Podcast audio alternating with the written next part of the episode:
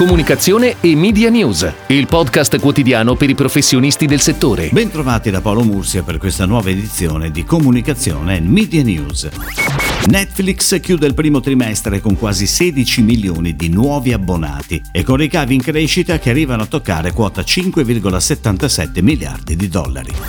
Nella nota inviata agli azionisti si fa notare che, come gli altri servizi di home entertainment, abbiamo rilevato un aumento temporaneo delle visualizzazioni e degli abbonamenti. Ci aspettiamo, conclude la nota di Netflix, di registrare un rallentamento della crescita delle sottoscrizioni, in scia alla revoca delle misure di contenimento che speriamo arrivi presto. Chiusura trimestrale positiva anche per Snapchat con i ricavi in aumento del 44% e gli abbonati del 20%, con un grande aumento di traffico durante il periodo di lockdown. Andamento diverso quello della pubblicità che chiude positiva solo grazie all'andamento dei primi due mesi. Su questo versante Snapchat fa notare come a marzo la pubblicità si sia spostata più verso la vendita che non alla comunicazione di brand. Tra i primi a poter ripartire, anche se non in tutta Italia, librerie e negozi specializzati per bambini. Prenatal Retail Group ha comunicato che nella prima giornata di riapertura, 14 aprile, il risultato è quadruplicato rispetto allo stesso giorno di un anno prima. Ed ora le breaking news dalle agenzie. Prima campagna televisiva per latterie in Alpi, in onda a cavallo del 25 aprile e del 1 maggio, lo spot sarà visibile sulle principali reti televisive nazionali. Pianificazione a cura di Address Media.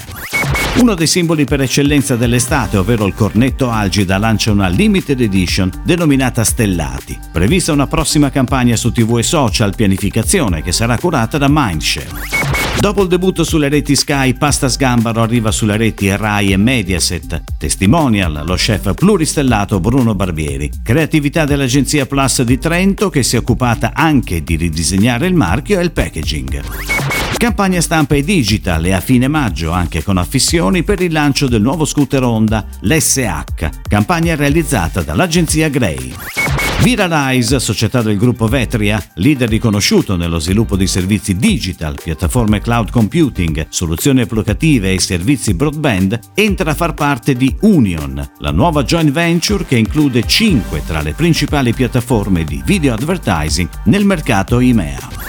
Come sempre chiudiamo parlando di creatività. In questo periodo sono state sperimentate diverse strade nella realizzazione degli spot, spesso più per necessità forse che per scelta. Spot realizzati in remoto, uso di modelli virtuali come abbiamo segnalato ad esempio nel caso di Aulab. Foxy, il marchio del gruppo ICT, ha pensato ad una ulteriore variante, ovvero un cartone animato. Della durata di 30 secondi lo spot è incentrato sulla volpe, simbolo del brand, e sicuramente molto ben contestualizzato all'emergenza. Spot semplice, lineare, ma molto curato e rassicurante come sanno esserlo solo i cartoni, con la solita colonna sonora del brano You're My Life di Common Mama. La campagna di Fox è stata realizzata a supporto dell'Unicef, a cui il brand ha donato 200.000 euro e firmata da Avas Media. A partire dal 3 maggio Foxy sarà in onda con un nuovo spot e avremo sicuramente modo di riparlarne.